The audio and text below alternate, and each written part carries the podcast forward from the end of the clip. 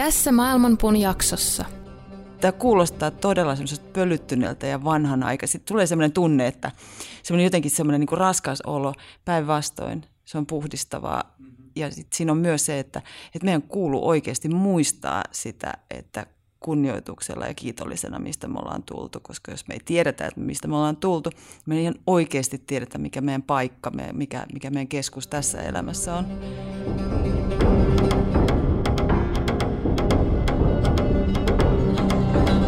Maailmanpuun juuret ovat ylhäällä ja lehvästö alhaalla. Sen oksat levittäytyvät kaikkialle luonnonvoimien ravitessa niitä.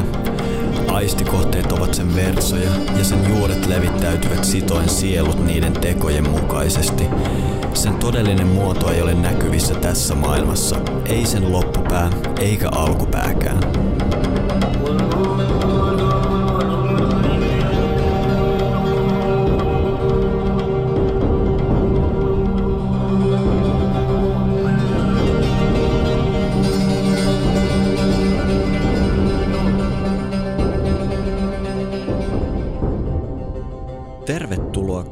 Kuuntelemaan Maailman puuta, podcastia, joka tuo suullisen perinteen tähän päivään. Tietäjät, noidat tai shamaanit ovat suomalaisen perinteen joogeja. Suomalaisten yhteys henkiseen perintöönsä on kuitenkin katkennut. Miten suhdetta esivanhempiemme viisauteen voitaisiin elvyttää? Maailmanpuun vieraana on pohjoisen perinteen kantaja, uskontotieteilijä, taiteilija, itkiä ja Johannes Setälä keskuksen johtaja ja pääopettaja Susanna Aarnio. Mitä hyötyä esivanhemmista voi olla henkisellä tiellä? Kuinka luonto herättää mytologian eloon? Mikä rooli Väinämöisellä, Pohjan Akalla ja muilla kalevalaisilla hahmoilla on tässä kaikessa? Liity seuraan keskusteluun, joka vie lähes vipuseen asti.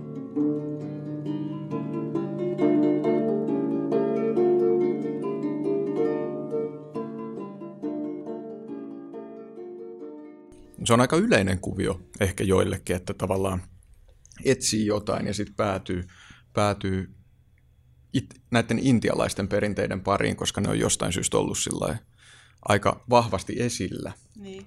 Mutta sitten mit, ainakin itselle on käynyt niin, että kun on paneutunut siihen syvemmin, että mitä tämä jooga nyt on ja mitä sen takana on, niin sitten huomaa, että hetkonen, että tämähän niinku alkaa muistuttaa itse asiassa vähän sitä, mitä, mitä just voisi olla joku suomalainen kansanperinne tai, tai semmoinen, jos se olisi eri tavalla elossa.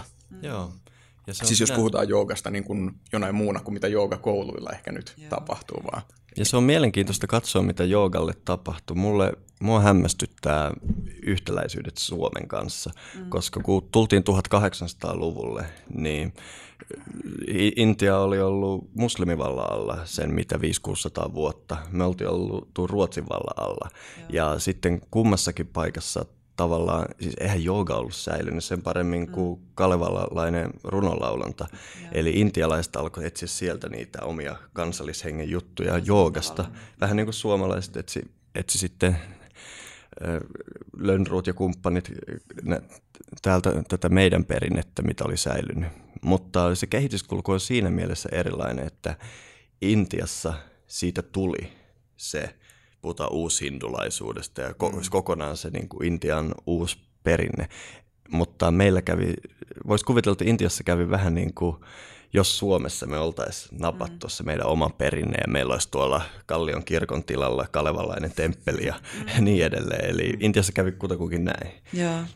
Eli... Joo, meille tuli noin sodat Siis sitten tuli sisällissota oli siinä ja sitten oli, sit oli talvisota ja jatkosota. Siinä siis oli semmoinen niin rankka se koko vuosisata ja se oli Euroopassa muutenkin. Mm. Niin siinä oli, musta tuntui, että se oli niinku helpotus etsiä niitä traditioita, koska kaikki nämä teosofiat ja muut, niin nehän oli yritti yhdistää tai löytää näitä eri mm. traditioiden niitä juttuja, niin, niin siinä on, se on, se on semmoinen taakka, mitä on joutunut niinku kantamaan ja sen, se on niinku puhdistumassa, niin mä uskon, että jossain vaiheessa nämä, näitä asioita pystyy paljon paremmin Joo. Niin kuin, tuomaan sitten, niin kuin, tai ihmiset on paljon valmiimpia ottamaan, ottamaan niitä vastaan. Joo, ja mä oon nähnyt näissä se on hirvittävä puute, jos ei se, niin kuin se meidän traditio tai mytologia, jonka kautta me luodaan mm. yhteyttä ympäristöön, jos ei sen ne voisiko sanoa palikat tai Joo. aakkoset, jos ei ne tule omasta ympäristöstä, koska Joo.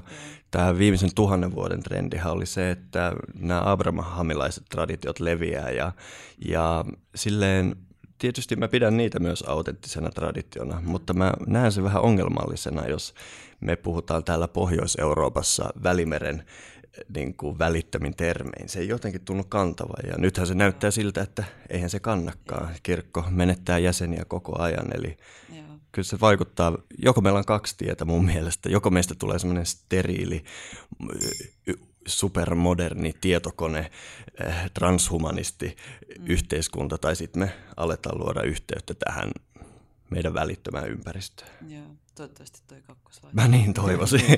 ja se on yksi niitä syitä myös puhua tästä. Mm. Mutta Susanna, onko sä ikinä testannut joogaa? Oon. Okay. Joo, joo, siitä me keskusteltiin just mun 16-vuotiaan kanssa myös. Niin silloin kun olin Hollannissa, mm. niin silloin mä olin monta vuotta. Olin joogassa, hatta joogassa. Okay. Ja, tota, ja se oli kyllä, se oli ihanaa, siis se oli lähellä Äh, lähellä kotia. Siinä oli usein oli mun esikoinen oli mukana siinä kanssa, eli sinne sai ottaa lapsia mukaan myös. Ja, ja oli ihan opettaja, että se oli tosi tärkeä, tärkeä semmoinen tota, rauhoittumishetki hmm. kaksi kertaa viikossa, kaksi kolme kertaa viikossa. Et kyllä oli, mutta sitten kun mä palasin Suomeen, niin sitten se niin kuin jäi, koska sitten tämä suomalainen, totta kai tämä vyöry, niin kuin, koska mä tulin tänne palauttamaan niin kuin pateettisesti tämän kansan muistia, niin mm-hmm. siinä jäi sitten muut perinteet jäi, jäi sitten Ymmärrettävästi. Niin sinne syrjään. Mutta mit, miltä se jooga susta tuntuu? Niin kuin, puhutaan nyt vaikka verrattuna tähän, mitä sä täällä Suomessa puuhaat. Näetkö sä sen yhteyden?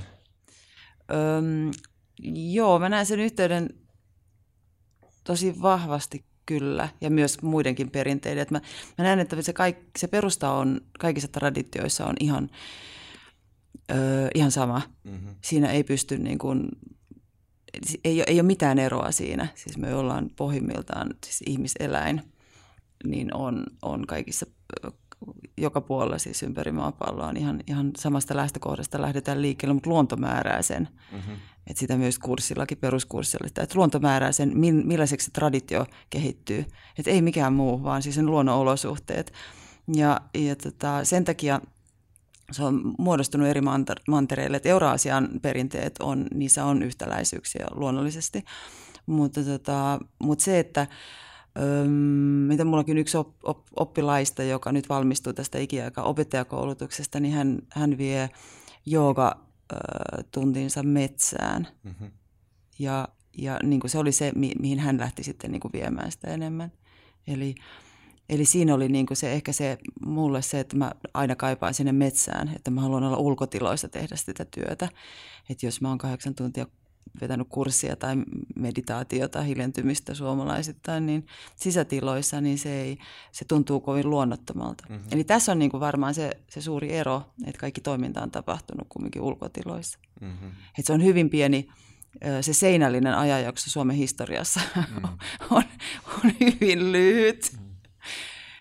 Joo. Ja sen kyllä huomaa ihan itsessä, että se joku muutama minuutti, kun pääsee seinien sisältä, niin Joo. alkaa normalisoitua. Ja me, mäkin rakastan parhaat tai siis tavallaan mä tykkään myös joogata tässä niin kuin suoraan niin kuin paholaisen silmässä täällä, Joo, tässä on täällä, jotain. Täällä, tässä on jotain. Tässä, täällä Helsingissä. Tässä on niin voima vastavoima tosi hienosti. Koska Joo. se on tavallaan, mä pidän sitä arvokkaana, että ihan sama mikä ympäristö, sä pystyt Kyllä. pääsemään siihen keskukseen. mutta, mutta toisaalta, kun me pidetään retriittejä, no, no joka vuosi ollaan oltu Nuuksiossa ja Joo. mä itse olen Itä-Lapista, eli siellä Joo. mä tykkään opettaa paljon, niin, niin se on vaan niin naurettava helppoa siellä, miten niin. kun ihmiset on metsäympäröivänä, miten paljon helpommin kaikki tapahtuu. Joo, sehän se, se on se ero, niin kuin mm. miten ka- hel- paljon helpommin kaikki tapahtuu hyvin luonnollisesti ja mm. siinä ei, siinä ei tarvitse niin paljon niitä työkaluja sitten siihen, vaan että ihminen itsessään jo lähtee sitä polkua syvemmälle.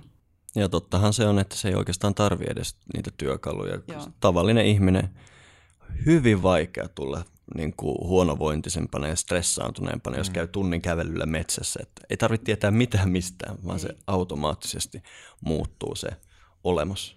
Tota, tulin tässä just ajatelleeksi sitä, että joogahan kuuluu tavallaan myös hyvin tuonne ulkotiloihin. Mm. Et Intiassa se on syntynyt metsissä myös. Niin, ihan samalla tavalla. Siellä vaan on erilainen ilmasto kuin täällä Pohjolassa, missä tota, talvella voi olla vähän haastavampaa tuolla metsässä lähteä Kieltä meditoimaan, vaikka ei se nyt välttämättä. Kyllä mä oon itse joogannut toppatamineissa järven jäällä keskellä talvea ja nauttinut siitä, mutta... Mm, on tietysti... hyvin erilaista. Mm. Se on hyvin erilaista ja sitten siinä on se, että se vuoden ajat määrää aika pitkälle myös sen, millä tavalla jotain, jotain perinnettä on harjoitettu myös. Siis sehän on ihan luonnollista ja silloin se on yksi, yksi asia, minkä takia meillä on tämä huonovointisuus, on se, että me ei kuunnella niitä vuoden aikojen sitä rytmiä ja sitä mm. vaatimusta, minkä, mikä se luonto esittää. Eli me mennään koko ajan sitä luontoa vastaan. Mm-hmm. Joka marraskuu tähän vuoden aikaan mun Joo. systeemi sanoo, että nyt piiloudu sinne savupirttiin Just. ja oo siellä. Joo. Korkeintaan silloin tällä hyppää Joo. avantoon sieltä ja me takaisin. Ja tämä on just Joo. se vaihe vuodessa, kun me pusketaan eniten duunia. Tämä on täysin käsittämätöntä mun systeemille. Joo, mä oon huomannut ton hyvin konkreettisesti nyt viime viikkoina, että tota, on enemmän töitä kuin koko vuonna ja vähemmän energiaa käytettävissä ja koko, koko elimistö ja mieli on sitä mieltä, että nyt pitäisi olla vaan hiljaa itsekseen, mutta Joo. ei mitään mahdollisuutta siihen. Ja se on jännä, on semmoinen niin kuin tulen ja savun, siis tulen ritinä ja savun tuoksu mm. koko ajan aisteissa. Mulla on ainakin siis semmoinen, just semmoinen vetäytyminen ja se, että tarvii sitä hiljentymistä ja sitä käpertymistä sisäänpäin. Kyllä. Hei, mutta me ei olla oikeastaan puhuttu yhtään sun taustoista, että vähän sen verran, että sä oot joskus käynyt Hollannissa. Mi- mistä tämä koko homma lähti, että sä oot päätynyt suomalaisen tradition pariin? Öm, no sä just sanoit että sä oot kotoisin Itä-Lapista ja mä oon kotoisin Haukivuorelta, et mm. ihan myös hyvin pieneltä paikkakunnalta. Ja, ja siellä se oli niinku se semmoinen pesäkolo, mistä, mistä kaikki niinku lähti liikkeelle – mutta se perusta sitten vasta myöhemmin lähti niin kuin miettimään sitä, että mitä kaikkea silloin nuorempana tai pienenä tyttönä on tehnyt mm-hmm. ja, ja toteuttanut, niin kuin, joka liittyy tähän niin kuin perinteeseen. Ja, ja siinä oli oikeastaan se, mikä oli välillä vähän rasittavaakin, oli sinne Hollantiin asti, oli se, että oli se vimma saada selville, että mistä on kysymys. Ja sitten mä ajattelin, että sitten se niinku rauhoittuu, niin ei se ole sillä tavalla rauhoittu, koska koko ajan pitää päästä syvemmälle ja pitää löytyä enemmän keinoja opettaa, koska se, että se itsellä oli niin mutkainen se polku, niin sitten mä koen, että mä haluaisin tehdä sen, tehdä sen jotenkin äh, jouhevammaksi muille löytää takaisin, jotka haluaa löytää takaisin niin kuin sen mm-hmm. perinteen pariin. Niin siinä on sitten semmoinen, semmoinen niin kuin, ähm, jatkuma, mikä on sitten saanut niin kuin opettamaan tätä niin kuin asiaa. Ja ö, tosiaan ihan pikkutyttönä ö, suoritin jo, jos niitä nyt sitten voi sanoa samanistisiksi rituaaleiksi, mutta kuitenkin se, että, että kaikille luon, luonnon, luonnon, luontoon kuuluville ihan siis kivistä lähtien seremonioita ja, mm-hmm. ja se on hyvin luontaista niin kuin perinteiden tähän samanistisen työskentelyyn, ja, mutta erityisesti sitten konkreettisesti tietenkin kuolelle eläimille – Mm-hmm. Ja sitä mä teen vieläkin, siis se, että koska nyt, nythän on meidän silmien edessä on paljon liikenteen takia kuolleita eläimiä, niin, niin se on ihan mulle itsestään selvää, että ne, ne mahdollis, niin kuin mahdollisuuksien rajoissa niin pitää, pitää sitten ne, niin kuin ne maalliset jäännökset niin, kuin, niin pitää kunnioituksella niin kuin joko käyttää sitten tähän niin kuin, äh, osana niin kuin sitä rituaalivaatetusta tai, tai soittimia tai sitten niin kuin haudata niin kuin eteenpäin. Eli ihan samaa teen, vaikka on niin kuin mennyt, mennyt 40 mm-hmm. vuotta niin kuin siitä niistä ensiaskelista. Mutta siis se, että se on ihan oikeasti se kaikki se laulumaailma, se äänimaailma ja sitten se niin kuin luonnon kanssa yhteydessä oleminen, se luonnon taju, mä kutsun sitä nykyään luonnon tajuksi, koska kaikki puhuu luontoyhteydestä ja luontosuhteista, niin myös se luonnon taju kuvastaa sitä paremmin. Ja niin se semmoinen niin kuin, äm, semmoinen hengittäminen yhdessä sen luonnon kanssa siinä oikeassa rytmissä tai siinä mm. luonnon rytmissä, niin se oli kyllä silloin vahvasti läsnä. Ja sitten muutettiin Helsinkiin ja, ja sitten pistettiin niin kuin kieli kylvetettiin niin kuin saksalaiseen perinteeseen, eli saksalaisessa koulussa. Ja, mm-hmm. ja tota, sitten, sitten tuli kaikki eri taidemuodot, joilla me sitten vielä kumminkin pystyin kaupunkiympäristössä sitten lähestymään niin kuin sit niitä muita todellisuuksia ja sitä, niitä metsän elementtejä. Ja sitten oikeastaan aika nopeasti sitten, kun koulu oli ohi, niin lähdin sitten hakemaan ihan oikeasti sitä tietoa sitten muualta kuin Suomesta, koska tuntui, että ei löytynyt niin kuin vastauksia asioille. Ja Hollanti tuntui siinä tilanteessa niin kuin aika helpolta ratkaisulta, koska siellä on kumminkin tosi vapaasti, tai siellä oli niin valtava se tarjonta. Mm-hmm. No millaisia opettajia sä löysit? Mä en oikeastaan löytänyt, kun löysin sieltä Johannes Setälä ja Juha Pentikäisen, eli oli palattava kotiin. eli, löytyi Hollannista. Löytyi Hollannista. löytyi nämä opettajat, löytyi sieltä. Ja, ja tota, tämmöisen hollantilaisen, äh, hollantilaisen sama, Samanin kautta, että hän sitten kehotti ottaa yhteyttä, mm-hmm. yhteyttä Johanneksi, että Johannes, Johannes kulma odotti minua ja, ja sitten itse löysin sitten Pentikäisen Juhan, niin kuin, sitten niin kuin, että hän on niin kuin tutkinut asiaa, niin sitten palasin, palasin sitä aika nopeasti siinä sitten takaisin niin kuin Suomeen. Ja, ja tota, ensin kävin Juhan tykö sitten, kävin juttelemassa ja niin kuin itsekin olette Juhan, Juhan tavannut. Juhan oli valtavan innostunut ja kannustava, joka oli todella suuri juttu. Ja sitten kun olin Kuopuksen synnyttänyt ö, 2003, niin sitten, anteeksi 2004, niin sitten tota, ö, uskalsin sitten soittaa Johanneksellekin sitten ja ottaa yhteyttä ja toden totta sitten vieläkin ollaan kuin Paita ja Peppu, että mm-hmm. sitten hänestä tuli mun opettaja, mutta, mutta kummankin herran kanssa edelleenkin saan tehdä töitä, että se on hienoa. Niin ehkä, ehkä kuulijoille voisi selventää tässä vaiheessa, että Juha, josta puhutaan, on siis uskontotieteen emeritusprofessori Juha Pentikäinen, joka mm. vieraili just Havuhattu-podcastissa, jota me suositellaan kaikille meidän kuulijoille. Joo, siinä paljon. on kyllä muutaman tunnin aikamoinen Oi, keskustelu. Me käykää kuulemassa. Mm. Mutta mainitsit tämän tota, Johannes Setelän tässä sun Joo. opettajana. Ja, tota, Millainen kohtaaminen hänen kanssa oli? Um, no tosiaan tämä ensikohtaaminen tapahtui tosiaan pohjois-amsterdamilaisessa tämmöisessä kapeassa neljäkerroksisessa talossa, yllättävää. jossa, yllättävää, jossa, jossa tosiaan tämä hollantilainen äh, samaani herra sitten ähm, kehotti ottamaan Johanneksen yhteyttä ja hän oli tavannut Johanneksen ollessaan opettamassa Suomessa Lahden muotoiluinstituutissa.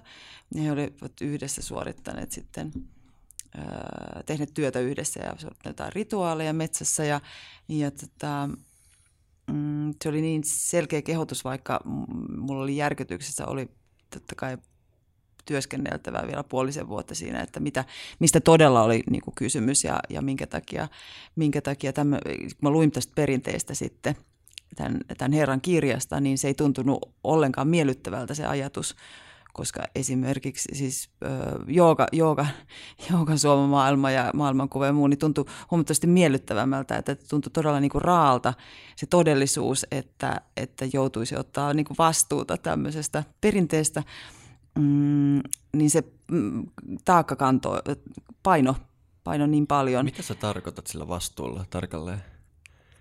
Öö, no jos se on vastuu, niin kuin se tietoisuus siitä, että jos kerran tämmöinen öö, öö, öö, kyky on annettu, niin silloin mun pitää tehdä työtä sen parissa. Mm-hmm. Eli mahdollisimman niin kuin oikein työskennellä sen parissa ja viedä sitä tietoa niin kuin eteenpäin, eli toimia niin kuin perinteen kantajana – Aivan, eli se, että on taipuvainen tämmöisiin asioihin, ei välttämättä ole itsestäänselvä siunaus, vaan se voi olla... Ei, se on taakka. Niin kuin niin. Juha Pentikäinen on, on siis Siberiassa tutkinut näitä, hän on tutkinut näitä siberialaisia naissamaaneja, niin hän, hän puhuu ö, samanoinnin tuskallisesta kyvystä, mm-hmm. joka ei oteta, siis missään tapauksessa oteta, oteta tota ilolla vastaan. Mm-hmm.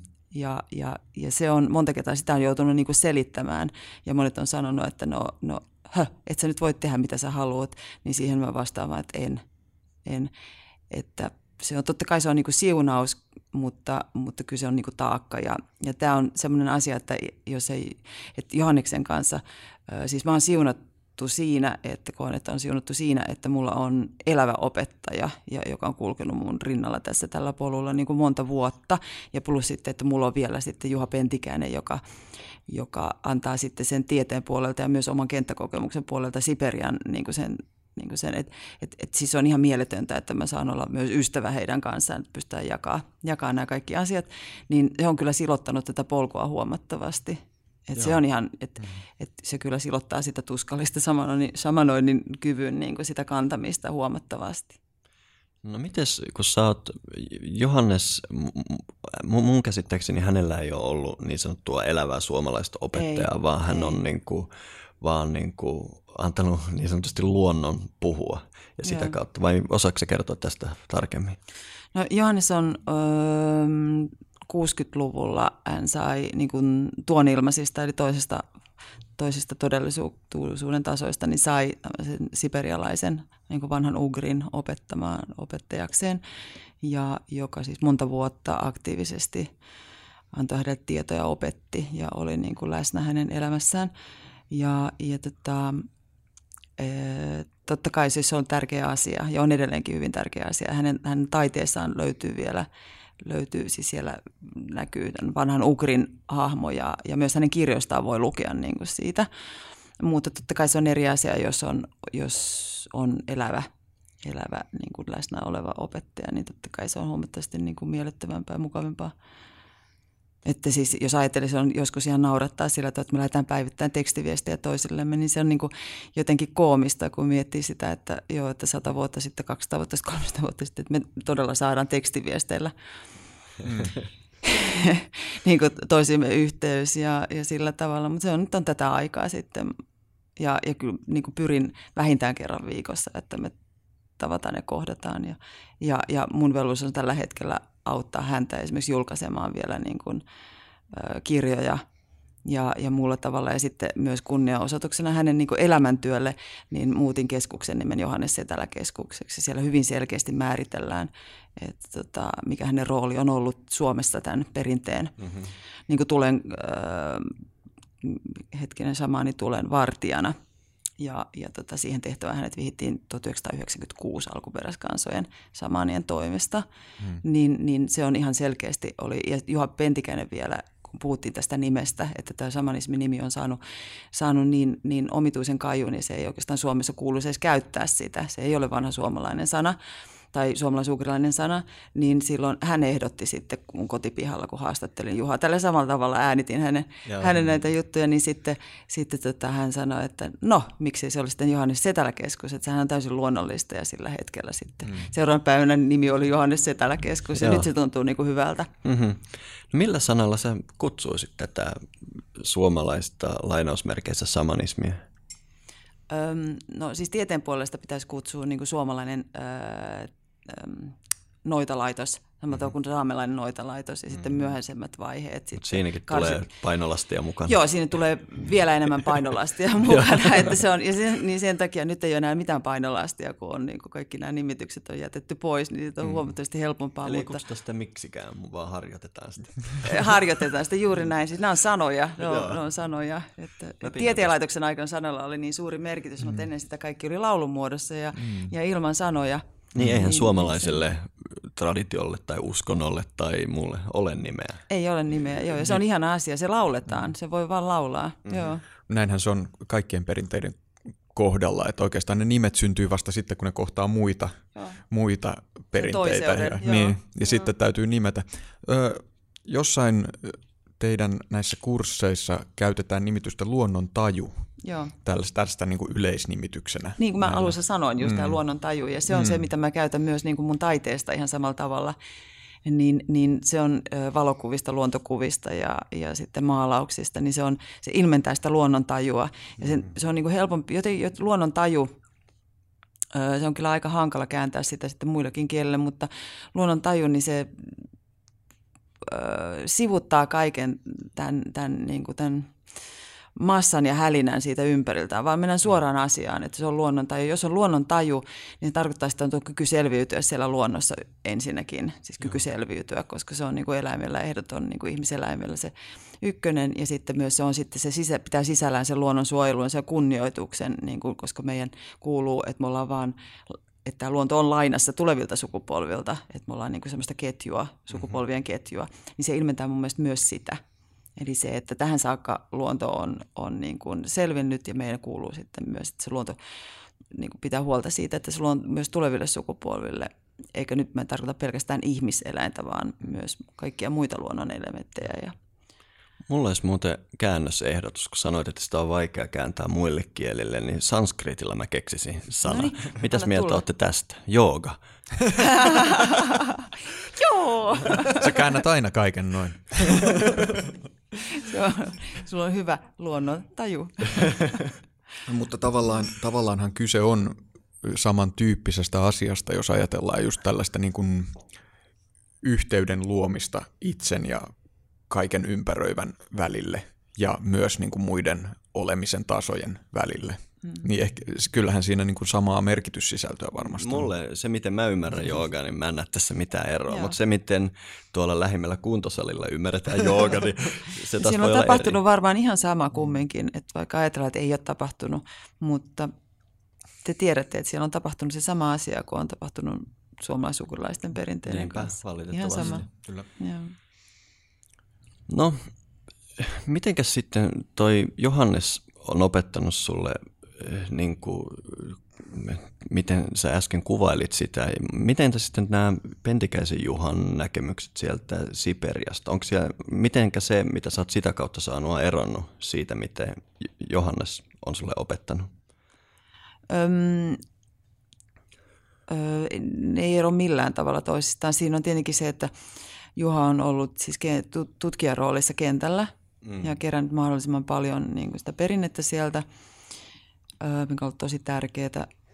Ja sitten Johannes on totta kai, koska hän käytännössä ö, toimii niin kuin siinä samanin roolissa, niin se on totta kai täysin eri asia. Eli silloin Johanneksen, ö, mä oon enemmän ollut niin kuin kokelaana, siis Johanneksen oppilaana tietenkin siinä mm-hmm.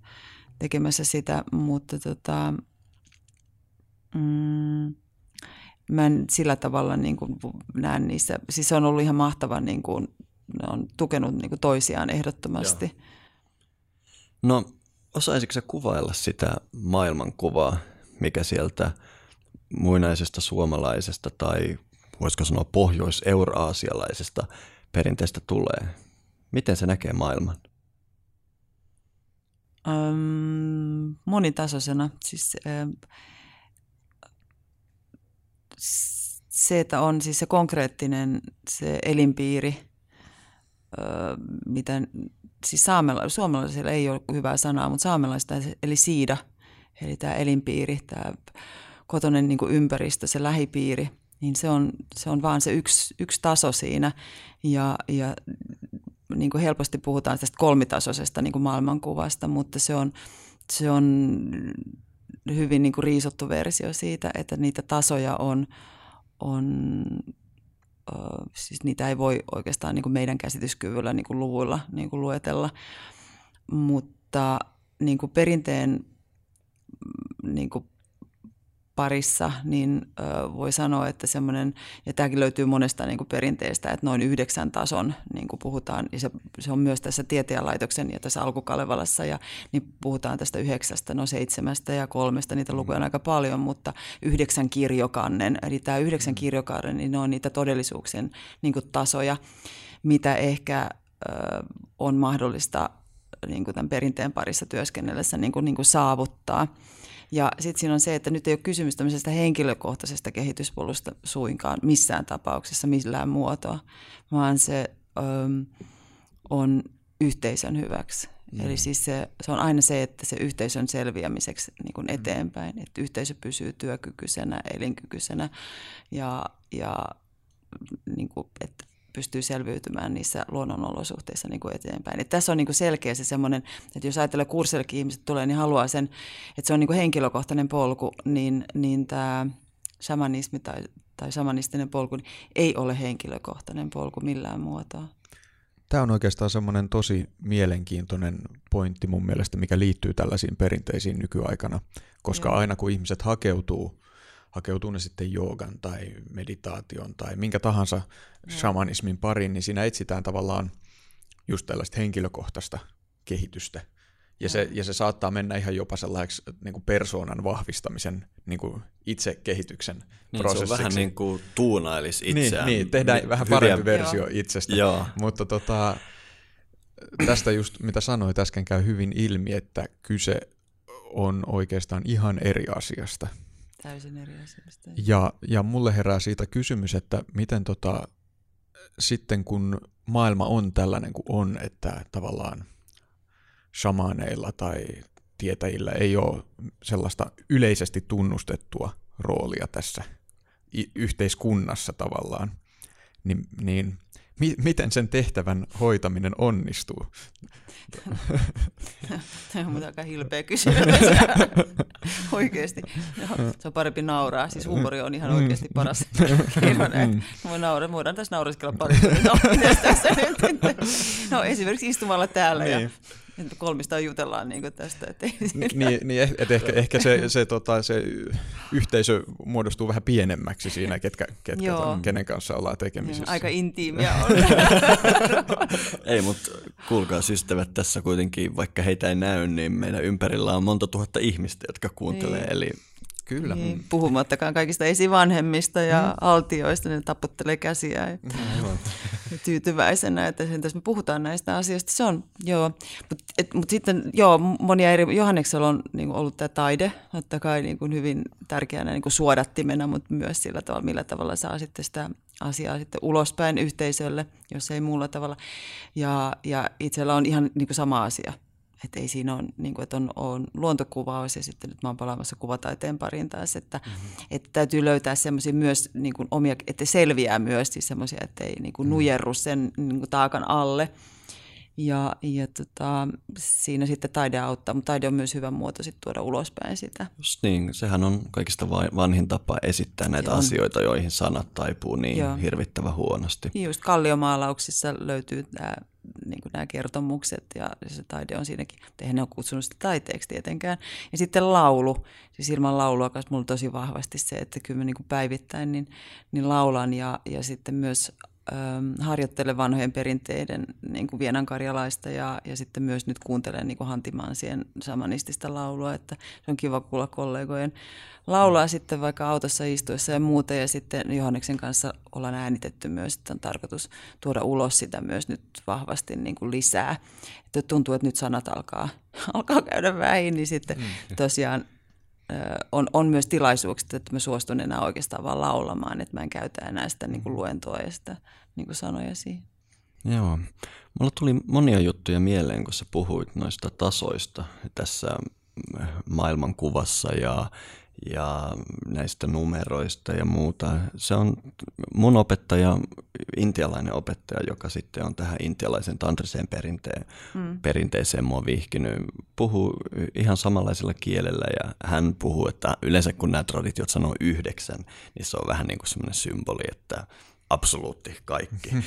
ääretön, koska yhdeksän on vaan kymmenjärjestelmän suurin luku ja, mm. ja, ja siinä se. Ja sitten kun puhuit myös siitä, että tämä ei ole vaan sitä henkilökohtaista tietä, vaan laajempi asia, mitä samanisti tekee, niin tässä mä väkisin aloin miettimään intialaista darman käsitettä, sitä, että Darmahan nykyään se ymmärretään hassulla tavalla, joku hyveellinen toiminta tai muuta, mutta kun mennään muinaisuuteen, niin se oli tavallaan se, Dharma oli se, mitä sä aidosti oot. Mm. Kun et kerro mitään tarinaa tai teeskentelyä, et yritä olla mitään, niin se, mitä jää jäljelle, se, se ei joskus, niin kuin sä sanoit, sama niin usein huomaa, että se, mitä mä oikeasti oon, ei välttämättä ole niin kuin helppo juttu, mm. mutta sen löytäminen on se ainoa pointti. Ja tämähän on ihan päinvastainen käsitys kuin meidän kulttuurissa, jossa ajatellaan, että me voidaan shoppailla mikä tahansa identiteetti, että haluatko olla tämmöinen, niin on vaan semmoinen. Mutta mm. joogaperinne sanoo, että sori, se ei ole mahdollista. Sä oot ihan aidosti jotain ja sen, se on pakko löytää.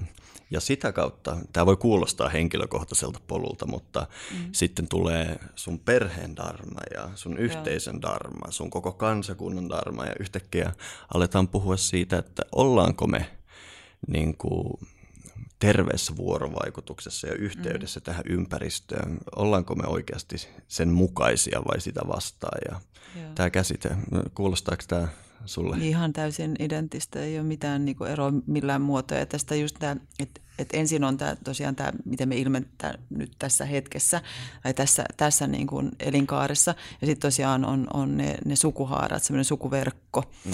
Ja, ja siinä on ollut tosi tärkeä työkalu, tämä vienankarjalainen niin kuin itkuvirsiperinne puhdistaa niitä, niitä itkuvirsien niin kuin laulamalla ja itkusanoilla, äänellä itkemisellä niitä sukutraumoja. Mm-hmm. Koska kaikissa perinteissä on ollut äärimmäisen tärkeää yhteisössä äm,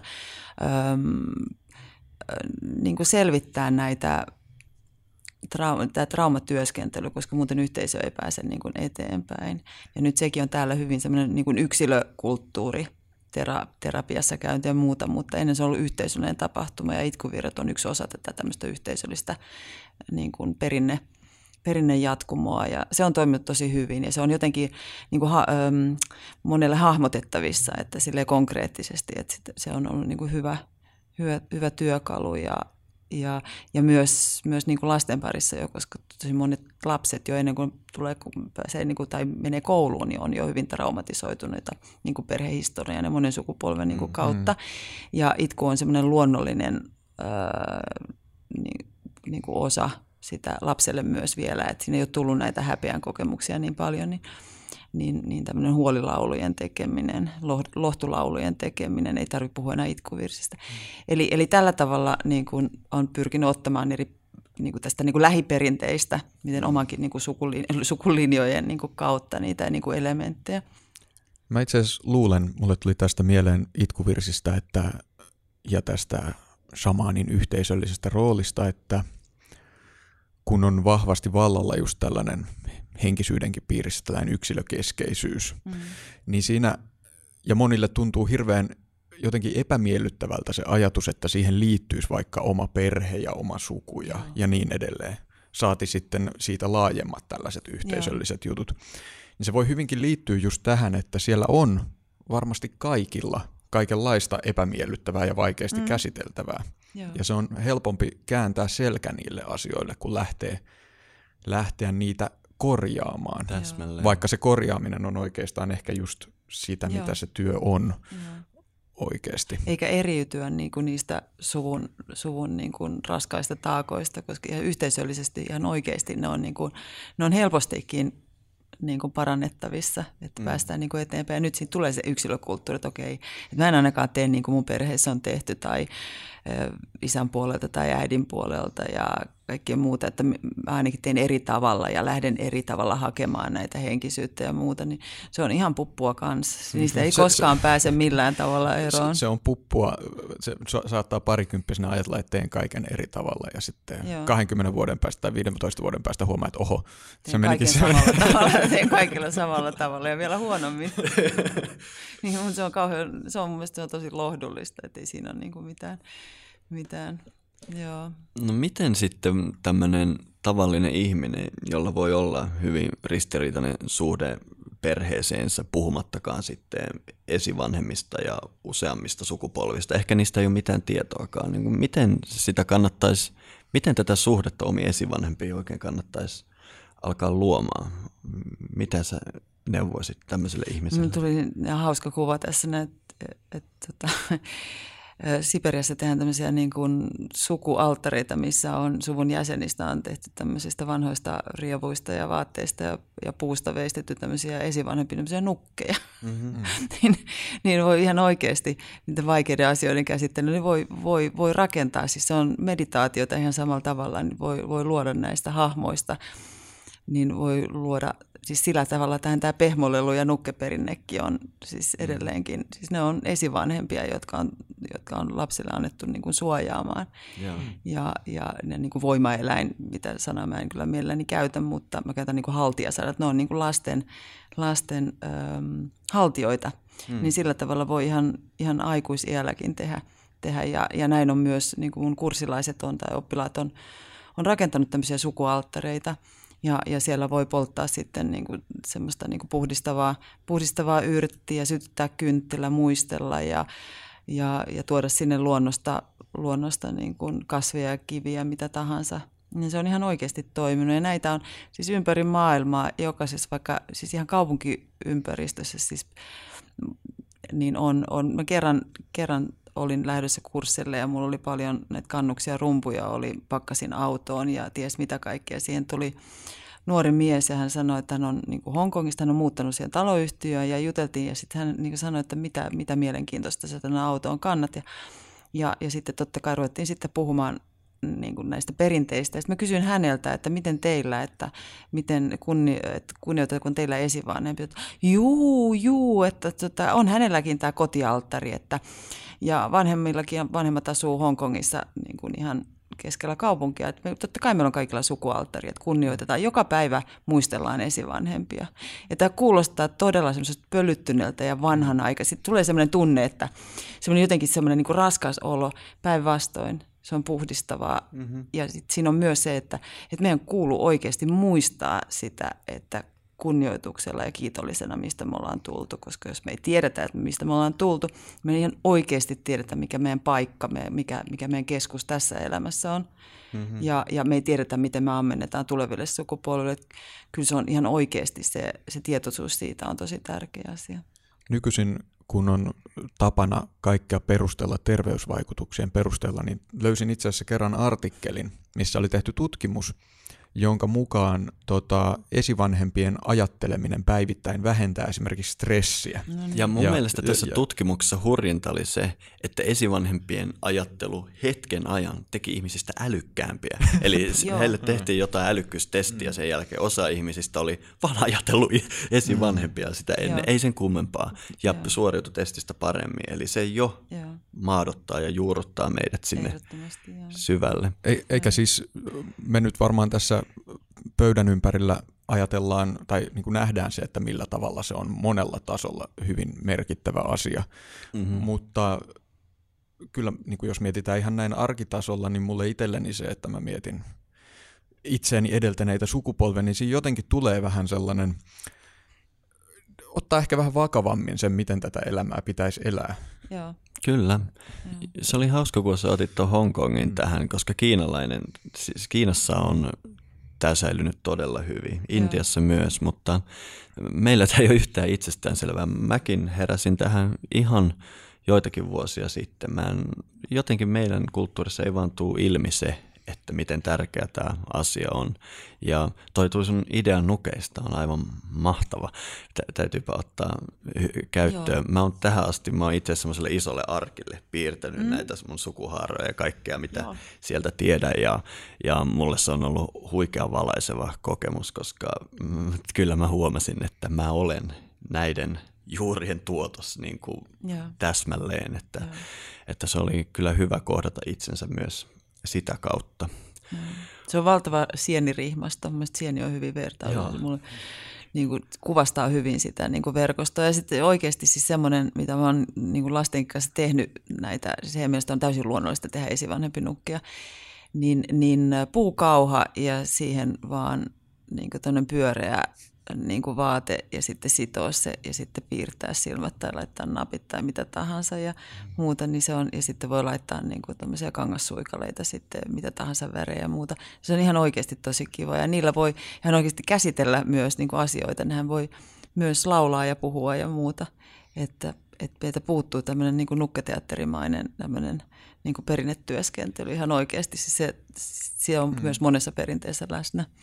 Niin, että sen sijaan, että tavallaan paetaan niitä vaikeita asioita ja mahdollisia Joo. traumoja, mitä siellä on, niin niitä voisi käsitellä tällä tavalla hyvin konkreettisella Joo. tavalla.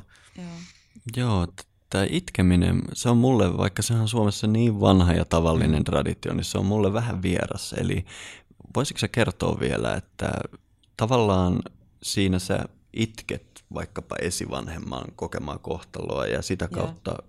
Kohtaat sen ja se paraneminen voi tapahtua vai mistä siinä on kyse? Öö, joo, siis siinä on puhdistuminen, siis se on, on rituaali, se on riitinomainen, eli siinä on niin se, että öö, siis se hakee muutosta, perspektiivin muutosta, eli ei jää, jää niin kiinni siihen itkuun ja siihen suruun ja murheeseen ja märehtimään, vaan, vaan se hakee aina niin muutosta siihen tilanteeseen ja se on ehdottomasti niin kuin tärkeä asia. Ja siis oli suru mikä tahansa tai aihe mikä tahansa.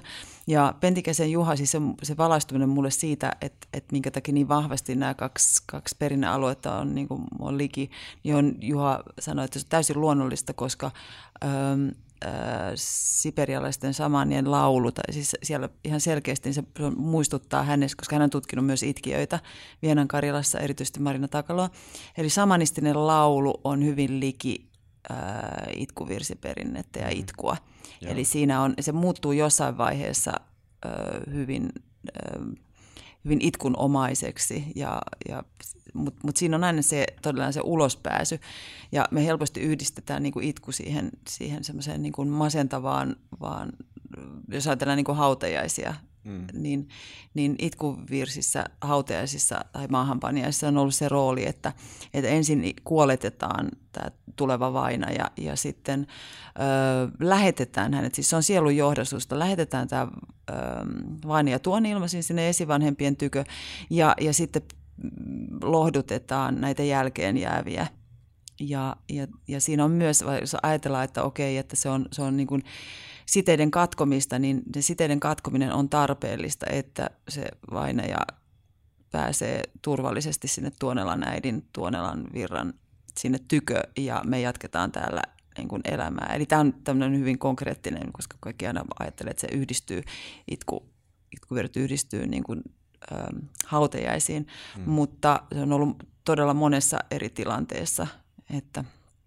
että esimerkiksi mulla tuossa noin, kun kävelin tänne näin, niin voisin vaikka itkeä näitä, näitä tämän työ, työmaan niin kuin miehien ilmeitä. Ne oli todella jotenkin kauhean aggressiivisen näköisiä. Ja toisekseen vielä konkreettisempi, henkilökohtaisempi sitten olisi se itku siitä, että taas, taas niin kuin revitään meidän peruskallio, kaivetaan kuoppia, että raiskataan niin kuin äiti, Kyllä. äitimaan rintoja tässä noin, että mutta mut se, että mä olisin polvistunut ja lähtenyt siinä ulisemaan, niin siinä olisi aika nopeasti sitten mut korjattu talteen. Mm, Eli siinä on se, että siinä aina, aina helposti tulee se, että pitää vetää sitä henkeä sisäpäin, että, että, että enpä tässä tilanteessa tee sitä.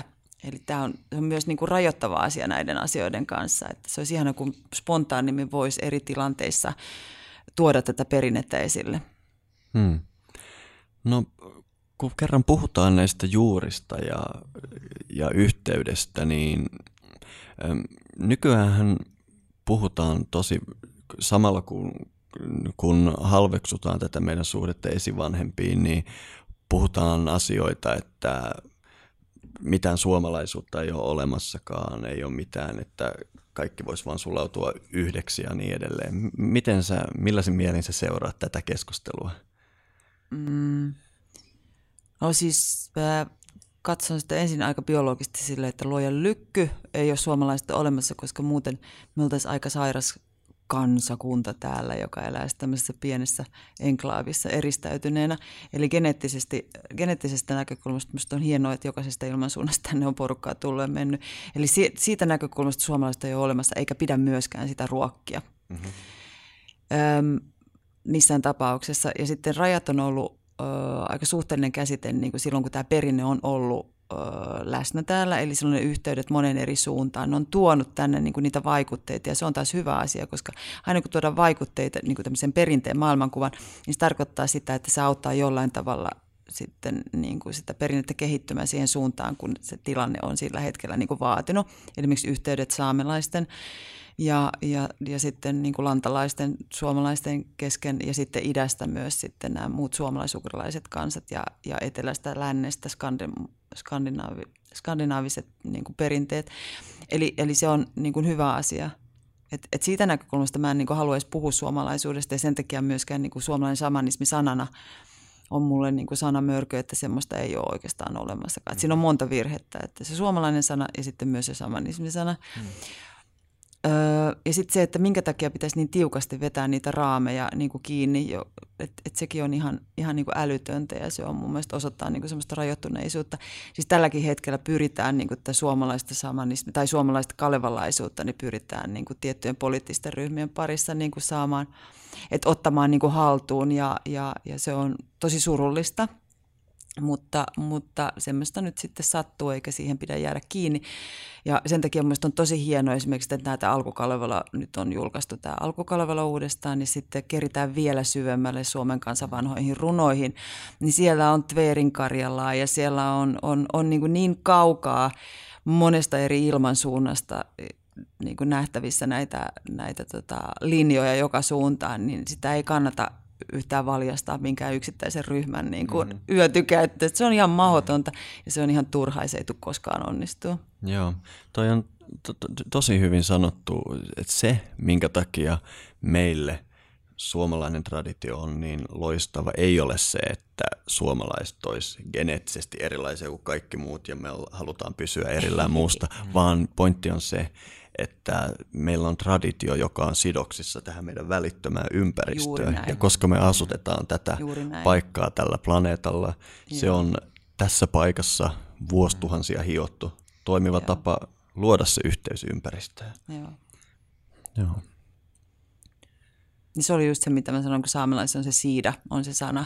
Mm-hmm. Että mä en ole suom, niin tästä suomen nykykielestä löytynyt yhtä hyvää sanaa kuvaamaan, mutta tämä siida on niin kuin, ja sen takia nyt tälläkin hetkellä, kun saamelaiset, onneksi sieltä on nuori polvi nousemassa niin kuin taistelemaan heidän siidansa puolesta, näiden siidojen puolesta, eh, sen luontaisen elinympäristön. Me ollaan se menetetty, niin sen takia me ei pystytä ymmärtämään mm. niin kuin sitä, että me ollaan menetetty se monessa mielessä ja me puhutaan tästä.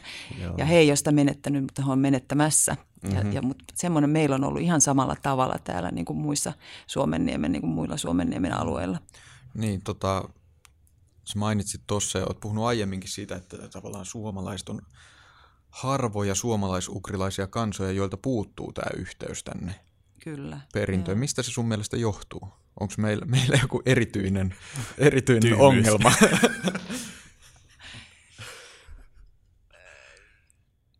Se on jännä, joo. Tätä kysytään usein. Mä en oikein osaa antaa siihen kauhean kattavaa vastausta. Sitten täytyy lähteä niin kuin kuromaan sitä his- tai sitten historiaa mm. niin kuin lankakerään niin kuin taaksepäin, että mikä sen on niin kuin aiheuttanut. Siihen ei varmaan ole mitään semmoista niin yksioikoista niin kuin selitystä – mitä mieltä sä oot siitä, kun mä oon huomannut tämmöisen, mun puoliso on Latviasta ja Joo. mä tiedän mitä muun muassa Baltit on joutunut kokemaan neuvostovalla alla. Joo. Ja kun katsotaan näitä muita ugreja, niin ne on kaikki poikkeuksetta entisen Neuvostoliiton alueella. Ja ainakin mä oon huomannut latvialaisissa sen, että koska se heidän oma identiteetti oli niin vakavan uhan alla niin pitkään, mm. niin ne on piilossa ja sydämissään pitänyt siitä tiukasti kiinni, kun taas me sä, säästyttiin paljolta tästä Suomessa, niin me ollaan mm. tavallaan se napattu se amerikkalainen purkkakulttuuri ihan niin kuin huomaamatta. Meillä on ollut liian helppoa, meistä on tullut laiskoja. niin, niin eikö sitä sanota, että helpot ajat tuottaa, mm. miten, mm. mitenkä se meneekään. Mm. Muistaako joku tarkkaa lainausta? Niin, että tota, joo, se ko- ko- koko, koko rimpsu, mihin se viittaa, taitaa mennä niin, että tota, vaikeat ajat tuottaa vahvoja miehiä, vahvat miehet tuottaa helppoja aikoja ja helpot ajat tuottaa heikkoja miehiä ja heikot ajat tuottaa vaikeita Heikot aikoja. miehet tuottaa niin, hei, joo, näin, näin, näin, se oli, joo. Loputon, okay. loputon sykli. Kyllä. Loputon sykli, oi ei. Oi, ei.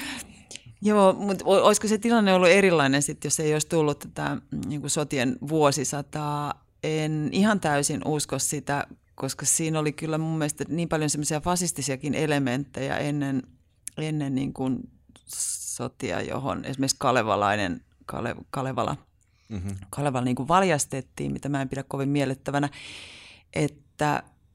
Öö, ei välttämättä tarvitse miettiä, miksi se on niin kuin tapahtunut, vaikka pitäisi ehkä sitten ymmär- sit olisi helpompi ehkä muuttaa sitä, vaan enemmänkin niin kuin olla iloinen siitä, että meillä on, on niin kuin löydettävissä vielä todella paljon ja halu mm. niin kuin tuoda tätä asiaa tähän päivään, että nostaa se kissa pöydälle ja, ja, ja tuota, käydä ne asiat läpi ja, ja sitten niin kuin ruveta harjoittamaan sitä oikeasti konkreettisesti, siis tehdä työtä sen eteen, koska siis se on, mikään perinne ei jatku eikä, ää, jos ei tee työtä, siis se on työ, siis se ei ole edes harjoittamista, vaan tee työtä sen eteen. Mm-hmm. Se vaatii kyllä jokaisen niin sen henkilökohtaisen niin panoksen. Että se on jännä, että tässä jos tuntuu, että, että perinteet ne on enemmänkin sellainen, että niiden pari mennään harrastamaan. Hmm. Että sitä ei nähdä sillä tavalla, että ihan oikeasti se on niin kuin työn, työntekoa sen niin kuin eteen. Joo, ja sitten yksi, mikä mulle itselle usein pistää silmään, että monille tuntuu olevan tärkeää just se sellaisten niin kuin historiallisten ulkoisten elementtien mahdollisimman tarkka Joo. rekonstruktio. Varmaan joo. itsekin tiedät tä- tällaista. Joo. Joo. Ja mikä sun näkökulma on siitä, että kuinka olennainen osa se tavallaan on tämän perinteen ylläpitämistä, että tavallaan jäljitellään vaikka pukeutumisella tai tällaisella jotain menneitä vuosisatoja? Mm. Nyt täytyy kyllä pistää sanat tosi tarkasti. Joo, voidaan editoida sitten, jos tulee liian. liian tota. Joo, mm, no siis olisi se sinällään hilpeätä niin kuin kävellä jo päällä tällainen Helsingin keskustelu. Mutta ei se, ei se aja sitä asiansa. Siis, mä, mä koen sen sillä tavalla, että no ensinnäkin tämmöiset niin kuin rituaaliset vaatteet, niin niissä on jotain elementtejä mullakin niin kuin mukana, mitä mä oon ommellut tai tehnyt tai muuta, niin, niin jostain niin kuin sukujuurista ja muuta – mutta ei se ole ollenkaan niin kuin tarpeellista. Ne on niin kuin niissä rituaaleissa, niin kuin se on, pistää työvaatteet päälle ja, mm-hmm. ja, ja silloin asennoituu jo niin kuin sen, siihen työtehtävään. Mutta niin kuin arkipäivässä, niin eihän se ole aikoinaan ollut myös, siis jos niin kuin parantajat tai tämmöiset, niin kuin, äm, jotka on ollut perinteessä niin kuin niitä perinteen kantajia ja tehnyt niin kuin sitä aktiivista työtä, niin hän on tehnyt muuta työtä siinä rinnalla, mikä on ollut yhteisön hyväksi. Hän on eristäytynyt mm. minnekään, minnekään odottamaan sitä seuraavaa työtehtävää, vaan he on toiminut kalastajina, mm. metsästäjinä, öö, seppinä, mitä tahansa sitten on siinä yhteisössä tarvittu ja sitten tilanteen vaatiessa ottanut sen roolin haltuun. Niin siitä näkökulmasta mun on aika hassua olisi, jos silloin kulkisi ympäriinsä jossain rituaalivaatteissa tai mm. näissä niin kuin vanhoissa vaatteissa, että se on, se ei, se ei ole vaan niin kuin, se ei toimi. Joo, mun intialainen opettaja, joka su- suorastaan välttelee niin kuin näitä intialaisia traditionaalisia vaatteita, on sanonut mulle, että, että ne vaatteet, niillä oli merkittävä tarkoitus muinaisessa maailmassa. Niissä Joo. ne esitti metafyysisiä asioita ja ne oli loppuasti mietittyjä, mutta nykymaailmassa niistä on hänen mielestään enemmän haittaa kuin hyötyä, koska nykyään se on lähes poikkeuksetta, että on se ulkoinen kuori, mutta ei sitä ymmärrystä sisäisestä. Just että hän on sitä mieltä, että unohdetaan ne hassut vaatteet, että ainoa pointti on, että kun me vaan ymmärrettäisiin, mikä on se tieto ja opetus ja viisaus siellä takana, niin sitten kun meillä on se hallussa, niin aletaan joo. pukeutumaan taas hienoihin kaapuihin. Joo, totta. Joo. Siis ainoa, mikä mulla on mukana, niin mulla on ö, kalmisto. Eli mulla on, mm-hmm. että paikkaa ei enää ole Luvajärven, tämmöinen kalmiston puu, tämmöinen veistetty puu, mm. niin, niin kaulassa ja tota, mitään muuta mulla ei oikeastaan mukana. Ja tämä muistuttaa mun esivanhemmista ja se joo. on mun kauhean kaunista, mutta Öm, mutta joo, mutta hetkinen tuohon liittyen vielä niin, niin kannuksista ja rummuista, niin, niin sekin on semmoinen asia, mikä ö, joissain tilanteissa mä vielä, ja siis pyynnöstä vielä valmistan tai rakennan ö, hissukseen aina, jos tulee semmoinen tilanne, niin jollekin niin kuin kannuksen – mutta itse en... kuulijoille, mistä Joo, kannus. Eli kannus on, on suomalaisukrilainen äh, vanha nimi niin kuin rummulle, että rumpu on meillä niin lainasana. Se kannus on, sen takia niin, ensinnäkin se kuulostaa tosi kauniilta, ja se on kantasana, missä on kantele, ja kantaa kannustaa, eli siinä on hyvin vanha tämmöinen niin kuin etymologinen niin historia. Kyllä. Sen takia se on tosi ihana, ja kannustaa, kannustaminen, se tarkoitus myös, niin me tarvitaan paljon kannustusta mun mielestä just tällä hetkellä, niin sen takia mun sen niin kuin nostaminen esiin, niin on myös tosi ihana sanana, mutta tosiaan se, että itse henkilökohtaisesti, jos tosiaan tämä laulu, laulu on niin kuin se, että, että sieltä tulee se veden ääni ja sieltä tulee se kiven ääni ja, ja, ja tuulen ääni, niin mun mielestä on ihanempi niin kuin sen laulun kautta. Että siinä on helposti myös tapahtuu semmoinen, että sit ihminen jumittuu siihen kannukseen ja siihen rumpuun. Eli, eli se on, laulu on jollain tavalla äh, vie lähemmäs sitä luontoa, sitä sitten kumminkin kuin se kannus. Että esimerkiksi metsän, metsässä en ole koskaan käyttänyt enkä tule käyttämäänkään niin kuin mm-hmm. kannusta. Että sitten on niin kuin se äänen kautta se yhteys, niin kuin se ruumillinen yhteys siihen niin kuin niihin luonnon elementteihin. Joo. No voisitko vielä kertoa tuosta kannuksesta työkaluna, että mikä, mitä se rummuttaminen tekee, miksi se on niin hyödyllinen työkalu? Niin se kääntää niin kuin sisäänpäin, eli siis siinä on selkeästi se auttaa niin kuin fokusoimaan sillä tavalla öö, se tajunnan, tajunnan taso niin kuin muuttuu. Ja siitähän nyt on kaiken, siis siellä on esimerkiksi Lahelman, Antti Lahelman arkeologi, tämä väitöskirja on tosi hyvä, se on tosi tarkkaan selitetty. Hän linkittää se näihin kalliomaalauksiin ja myös niin kuin Ranskan nämä luolamaalaukset, millä tavalla siellä luolissa nämä tajunnan, tajunnan taso on niin kuin muuttunut ja minkä takia sinne on sitten maalattu nämä laskoon ja muun.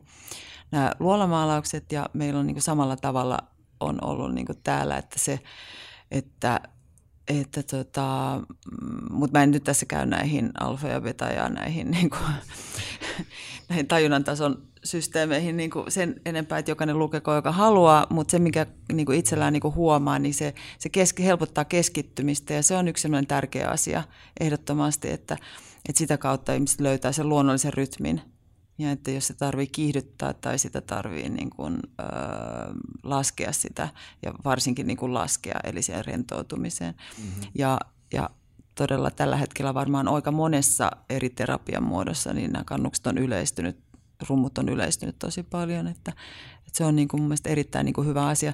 Mutta sillä on sitten niin kuin vissi ero siihen, että mikä on sitten oikeasti se sama, niin, tai noidan niin kuin kannus ja mikä on sitten tämmöinen ihan niin kuin perinnekannus niin kuin kevyempään, kevyempään työhön. Ja siinä on sitten tosi, tosi niin kuin suuri ero.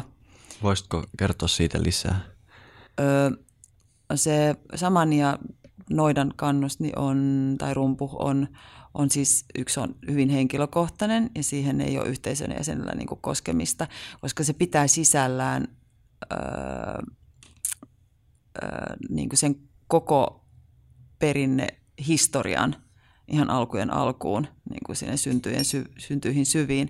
Ja, ja sitä kautta se on niin kuin voimakalu, eli se on tosi vahva rituaaliväline. Ja, ja perinteisesti se on myös öö, se koulutus niin kuin sen perinteen niin kuin parissa, niin se on alkanut siitä kannuksen niin kuin siitä kallistimesta, eli siitä kapulasta, mm-hmm. että mitä on se kokeilla saanut pitää ensin vuosia kädessä ja sitten lämmitellyt sitä opettajansa kannusta ja sitten vasta pikkuhiljaa sitten vihitään niin kuin sen kannuksen käyttöön. Ja ne on henkilökohtaisia myös sillä tavalla, että sitten kun perinteen kantaja kuolee, siirtyy tuon ilmaisiin, niin se haudataan mukana ja revitään se rumpunahka auki ja päästetään ne haltijat sieltä. Eli se mm. sisältää myös paljon, paljon niin kuin niitä voimahaltioita, niin kuin tämä kannus. Ja, ja senkin takia niin se ei ole suotavaa, että sitä muut niin kuin koskettelee. Ja nyt siis tässä on se epäselvyys just se, että, että kun pidetään rummurakennuskkurssia, niin se on noita rumpukurssi tai samani rumpukurssi. Se kyllä kirvelee silmiin, kun niitä niin kuin lukee. Että sitten mm. ei tiedetä ollenkaan, mistä niin kuin puhutaan ja mikä, missä on perinteistä on niin kuin kysymys. Mm. Ja, ja sitten monelle jää semmoinen illuusio, että nyt heillä on sitten samani rumpuja. Sitten aika holtittomasti voi jopa – sitten käyttää sitä, niin, niin se voi olla jopa haitallista sitten. Niin, eli oike- oikeasti siihen rumpuun pitäisi ladata tavallaan kaikki se tieto ja se koko Niin, ja se pikkuhiljaa niin kuin ladataan siihen mm. sitten, siis se jo perinteen kantaja itse lataa sen, että, mm. että tota, niin sen takia se on hyvin, hyvin niin kuin tärkeä asia.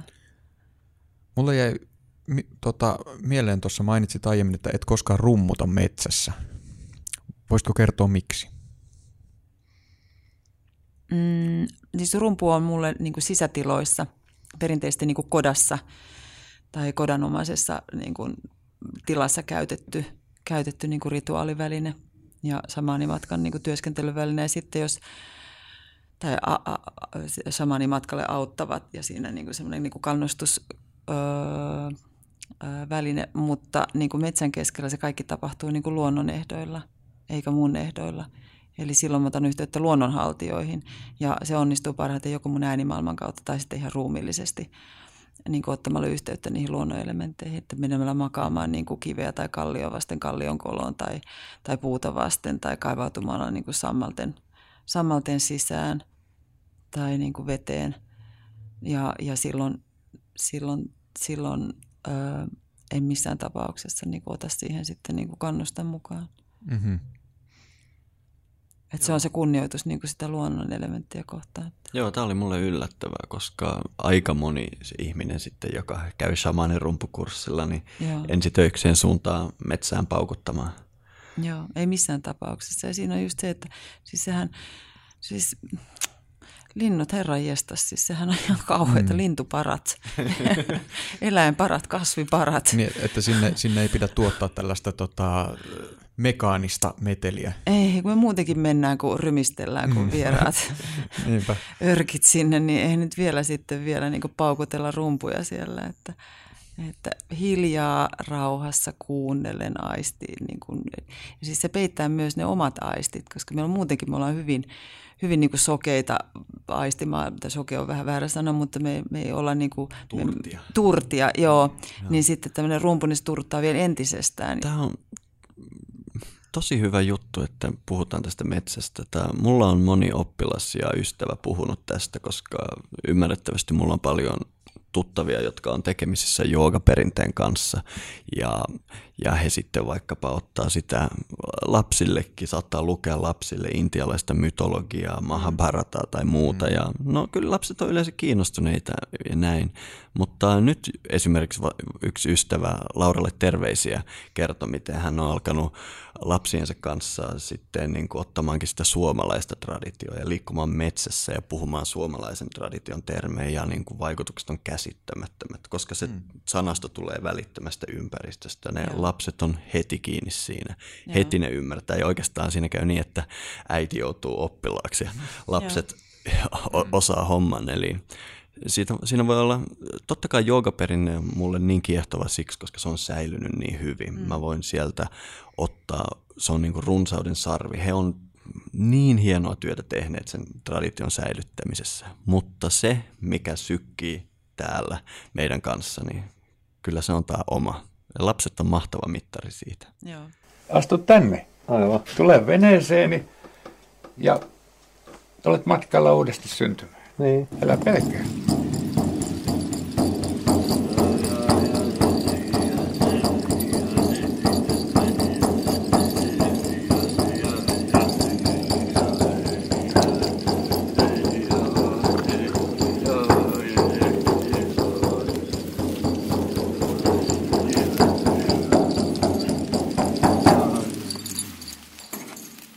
Siis, siis kaikista, kaikista yhteyksistä huolimatta että jos lukee jotain, jotain Eddoja ja lukee Kalevalaa, mm. tietysti käännökset sitten aina vaikuttaa, mutta se on niinku ihan eri se henki, mikä niissä puhuu tavallaan. Vaikka, vaikka siis yhtäläisyyksiä on paljon, elementtejä on samoin, mutta se fiilis on Kyllä, tosi erilainen. se on eri linja. Ja pelkästään niin kuin tässä pidettiin vessataukoa ja äsken vähän keskusteltiin, niin niin kun katsotaan suomalaista Kalevalaa, uudessa Kalevalassa on tosi vahvasti niin kuin isketty sinne se kansallishenkisyys ja nationalismi. Siitä on, se on melkein muuttunut tämmöiseksi germaaniseksi e, sankari-epokseksi. Ja kun sitä vertaa tähän vasta ilmestyneeseen tai uudelleen ilmestyneeseen vanhaan Kalevalaan, niin se vanha Kalevala heti, kun mä luen sitä, mulla tuntuu, että Aa, nyt ollaan lähempänä sitä suomalaista. Joo. Ja sitten sä sanoit, että Lönnruutinkin kokoelmissa sitä pääsee vieläkin lähemmäs. Joo, ähm, Lönnrutilla ei alun perin ollut edes niin kuin ideana tai tarkoituksena tämmöinen kansallisepoksen niin kuin luominen. Ne ideat on lähtenyt monesta suunnasta sen ajan, sen ajan niin kuin, ähm, monen eri herran niin kuin ehdotuksesta, että haluttiin luoda tämmöinen, tämmöinen ähm, oma niin kuin sankaritarina. Mutta Lönnrut ensin keräs äh, näistä kalevalaista hahmoista niin kuin erillisiä ähm, tämmöisiä niin kuin kokoelmia. Ja hänellä oli alun perin tarkoitus julkaista jokaisesta tämmöisestä niin kuin heroks, äh, niin kuin asetelmasta niin oma, oma tämmöinen, niin kuin oli Lemminkäinen, oli Väinämöinen, josta hän teki sen väitöskirjansa ja ja näin hän halusi niin kuin edetä tässä asiassa, mutta sitten tuli tämä eposidea tuli siihen väliin ja sitten hän päättikin, että hän, hän niin kuin tekee sitten, yhdistelee näitä niin kuin tarinoita. Mutta tämä on niin sanottu Sikermä Kalevala, joka on on niin kuin vielä aikaisempaa, äh, hänen niin kuin, ne on kolme erillistä, eli siis Lemminkäinen, Väinämöinen ja Naimakansan virsiä. Ja, ja tämän nimen on antanut siis Honko, Turun, Turun yliopiston niin kuin professori aikoina, tämän Sikermä Kalevala, mutta siinä päästään vielä niin kuin lähemmäs. Mutta kaikkein lähemmäs, jos haluaa päästä, niin se on sitten semmoinen niin kuin yksi elinikä ei riitä, niin tutkia näitä Suomen kansan vanhoja runoja ja arkistoja, niin kuin kansanrunousarkiston ja sitten niin kuin Joensuun arkistot läpi ja lähteä sieltä kaivautumaan vaikka yksi, yksi tarina niin kuin kerrallaan. Ne tutkii Lemminkäisen virttä, tutkii Vipusta, Vipusen virttä, että kilpalaulantaa, ja, ja, ja siihen saa kyllä tosi paljon aikaa niin kulumaan. Ja Johannes, Johannekselta nyt ilmestyy sitten tässä kuukauden sisällä hänen oma kalevalainen teoksensa, jonka nimi on hyvin yksinkertaisesti Jum. Ja mm-hmm. nyt siinä sitten tulee tämä yhtäläisyys sitten om, jum, jum, Juj. jum, jum, mm. niin. Ja, ja, ja, ja tässä todellakin valittiin tämä nimi jum juuri tämän, tämän takia, että pyritään pois siitä Kalevala nimestä, joka on siis tämän uskomattoman upean niin kuin herra Lönnruutin niin kuin sille antama nimi, mutta kumminkin, että päästään irti siitä, siitä kumminkin tästä niin kuin Kalevalan tietyllä tavalla mä koen, että se on Kalevalan taakka Joo. myös. Lönnruutin työ on korvaamatonta, mutta aika Täysin. astua eteenpäin. Aika astua eteenpäin ja Lönnruut on, siis hän ei halunnut myöskään, että hänet leimataan Kalevalan niin kuin, koko ajaksi, vaan hän oli myös siis uskomaton, siis mun silmissä niin aivan käsittämätön kasvitieteilijä, suomalaisen mm. kasvitieteen sanaston niin kuin luoja, hän käy sanakirjoja, hänen elämäntyönsä on jotain ihan mykistävää, että Kalevala on vain hyvin pieni osa mm. niin kuin tätä kokonaisuutta. Ja senkin takia, plus sitten näissä hahmoissa, mitä puhuttiin tuossa vessatauolla näistä hahmoista, että, että Akseli Kalenkalle, joka on ihan upea kansallistaiteilijamme, niin hän on myös pitkälle niin kuin määritellyt, että näiden hahmojen niin kuin, äh, niin kuin ilmenemisasun ja se on monen taiteilijan ollut vaikea niin kuin lähestyä jopa, jopa mm-hmm. niitä aiheita, koska se taakka on ollut aika raskas. Että, ja, ja sen takia, kun me saadaan nämä oikeasti nämä todelliset niin lähelle, kun me päästään nämä vanhat mytologiset tarinat niin kuin elämään uudestaan, niin sitä kautta myös, myös niin kuin, musta tuntuu, että tämä perinne lähtee ihan uuteen kukoistukseen ja lentoon. Joo, toi Lönnruut piti näitä, näitä niin sanottuja Kalevalan hahmoja usein tämmöisinä niin kuin muinaisina historiallisina henkilöinä ja niin edelleen. Ja sen jälkeen tästä löytyy hirveästi eri koulukuntia. Miten sä näet, sä mainitsit vaikka Lemminkäisen ja Antero Vipusen, jotka on yleensä samanismissa niitä päähenkilöitä Kalevalassa. Miten sä näet nämä hahmot? No, mm, Vipun on tärkein ehkä tässä, tässä kokonaisuudessa sen takia, että Vipunen on tämmöinen kantasamaani, kantanoita, joka herätellään sieltä vain hyvin harvan niin perinteen kanteen toimesta. Et siinä on Väinämöinen on valittunut tässä, mutta hän on useampia, jotka häntä niin pyrkii Vipusta niin herättelemään. Ja Vipusella on se syvin, se vanha, synnyt syvät niin tiedossa. Että se on oikeastaan niin koko yhteisön perusta. Hän niin kuin, että, se yhteys sinne vipuseen, mun se kuvastaa hyvin tätä aikaa, että en tiedä millä tavalla meidän, me vipusta herätellään, niin voi olla, että menee jopa monta sukupolvea vähän, vähän kyynisesti sanottuna. Eli nyt olisi viimeiset hetket herätellä tätä meidän omasta, tätä meidän vipusen vipusen tietoa kunnioituksella, mutta silloin pitää tietää, ne perustat pitää olla kunnossa, koska ihan turhin eväin sinne ei kannata lähteä vipusen mm. tietoa herättelemään. Eli tässä on niin se pohja. Tällä myös Johanneksen, Johanneksen jum alkaa vipusen virrellä. Joo, ja vipusen virsihan on matka sinne. Mitenkä, miksi sitä paikkaa nyt sun mielestä pitäisi kutsua?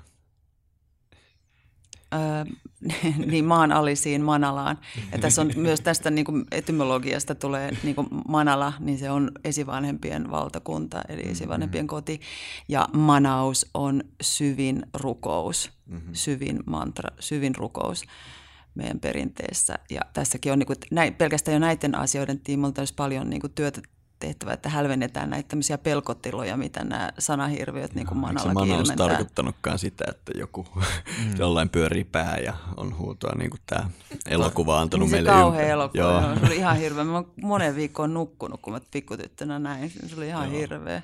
Kyllä. Niin t- vaikuttaa, just tässäkin tulee esiin se, että miten paljon näiden asioiden lähestyminen vaatii tavallaan myös sellaista mielikuvien uudelleen rakentamista joo. tai puhdistamista, puhdistamista jollain lailla. Joo, puhdistus, puhdistusta. Joo, et, et siis tuli, just viittasit tähän, että miten voimakkaasti se tota, kuva vaikka näistä Kalevalan hahmoista on sata vuotta sitten ö, kiteytetty. Ja se kertoo ehkä siitä, millä voimalla se on tehty, että se yhä pitää, että sehän on Joo. hieno saavutus.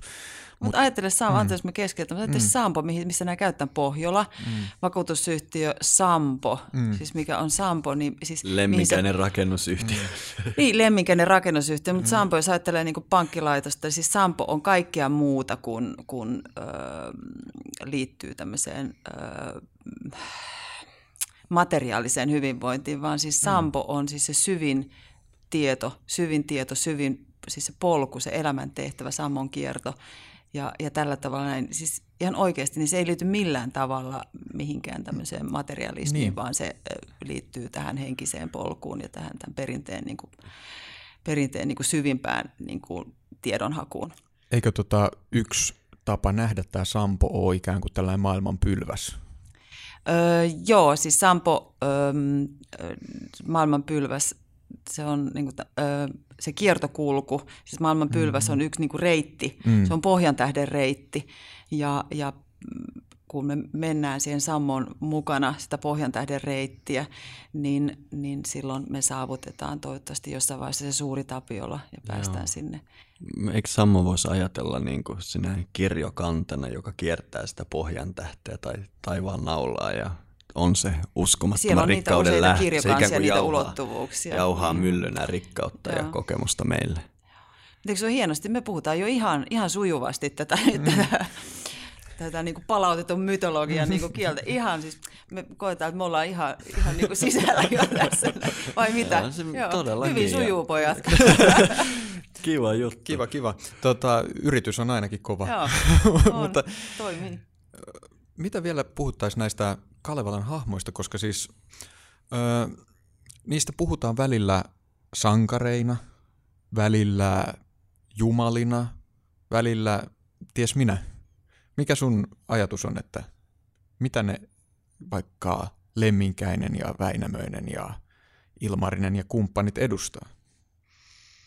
No, jumaluuksista sen verran mun mielestä on tosi hienoa, siis Lestadius oli vinkeä, vinkeä tota, mm, mytologian keräjä Saamenmaalla, viisas mies ja, ja tota, ähm, hänkin on avannut tätä jumaluuskäsitettä sillä tavalla, ja Pentikäsi, johon kanssa ollaan juteltu, että silloin kun, kun pyrittiin käännyttää saamelaisia, niin saamelaisen rummussahan on tämä kolmikerroksinen niin kuin maailmankuva, ja, ja saamelaiset sitten oli valmiita ottamaan ottamaan sitten näihin kerroksiin lisää näitä kristillisiä niin kuin jumaluuksia lisää, mutta se ei kelvannut sitten käännyttäjille kauheasti.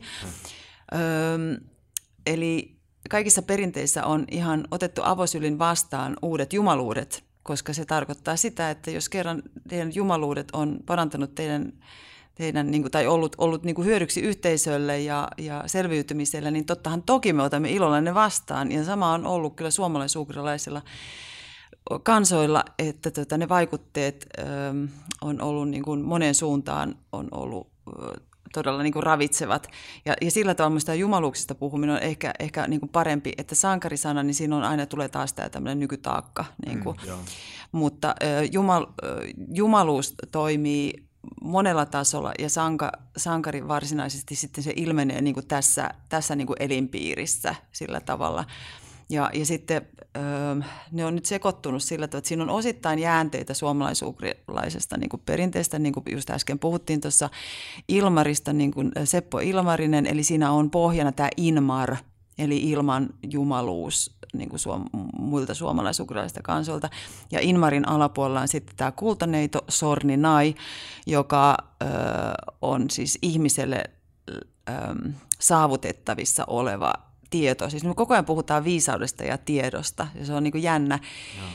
Ö, ja mitä syvemmälle pääsee siihen tietoon ja viisauteen käsiksi, niin totta kai sitä lähemmäksi ö, ö, pääsee sitä sampoa ja, ja sitä pohjan tähden reittiä niin kuin eteenpäin. Ja tässä, tämä on semmoinen niin kuin asia mun mielestä, mitä, mitä tässä meidän mytologiassa niin saisi käsitellä nyt niin kuin enemmän. Tässä oli vain yksi niin kuin esimerkki. Ja sitten Lemminkäinenhän on Lönnruutin monen ö, henkilöitymän niin kuin yhdistelmä. Mm-hmm. Eli siellä on saarentolaista, joo, ja kaukomieltä ja muuta.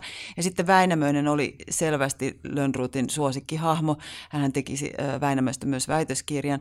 Ja Väinämöinen on, siinä on yhdistelmää ihan 1500-luvun tämmöistä novgorodilaista kauppiasta, kauppiasta tämmöisestä niin sankarista sen ajan, sen ajan niin kuin tämmöisestä niin kuin rikkaasta kauppiashahmosta. Ja sitten siinä on yhdistelmää tämmöisestä... Ähm, jumaluudesta ja myös tämmöisestä niin kuin veden jumaluudesta, koska sinähän tulee tämä Väinä, Väinö ja sitten Veen niin Suvanto, Veen Emonen. Joo. joo. Et siinä on monta, että et totta kai siis se on semmoinen niin kuin viidakkopuhelin, joka on sukupolvelta toiseen niin kuin siirtynyt eteenpäin. Jokainen laulaja on ollut erilainen, jokainen perinteen kantaja on erilainen ja silloin ne muuttuu ja muokkaantuu mutta se ei niinku niiden arvoa vähennä, eikä myöskään Lönnruutin teoksen.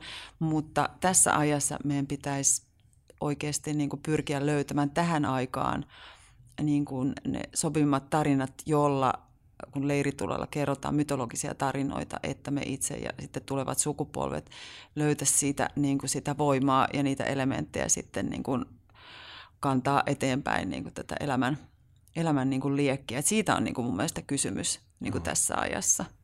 En malta olla viittaamatta meidän edellisjaksoa, jossa me käsiteltiin tantrista perinnettä ja jumalatar-kulttuuria ja niin edelleen, koska viittasit tuossa tähän Inmariin ja kultaneitoa ja siihen, miten kultaneito on se mihin ihmisellä voi olla kosketus. Ja Joo. intialainen perinne, mulla tulee heti mieleen Shiva ja mm-hmm. Shakti mm. siinä, missä Shiva on se mieli kaiken takana ja sitten tämä Jumalatar, joka tanssii Shivasta Joo. meille. Siihen me voidaan olla yhteydessä, mikä Joo. on tavallaan kiteyttää koko intialaisen Joo. Mm. tantrisen perinteen. Joo.